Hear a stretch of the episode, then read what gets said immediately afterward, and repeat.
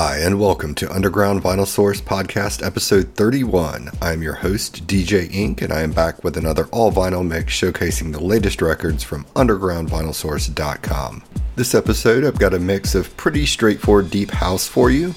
It starts with the new Theory of Movement, which is uh, Grant and Dan Pugh's collaboration on When the Morning Comes, new label. Uh, Acetone, one from the new Rayones, Flays back again on Barebone Wax, uh, two cuts from John Bressan, one on Pathway Tracks and the other um, a little bit older cut on Indie, Kepler, Dirty Culture, ending up with Jesse Moss.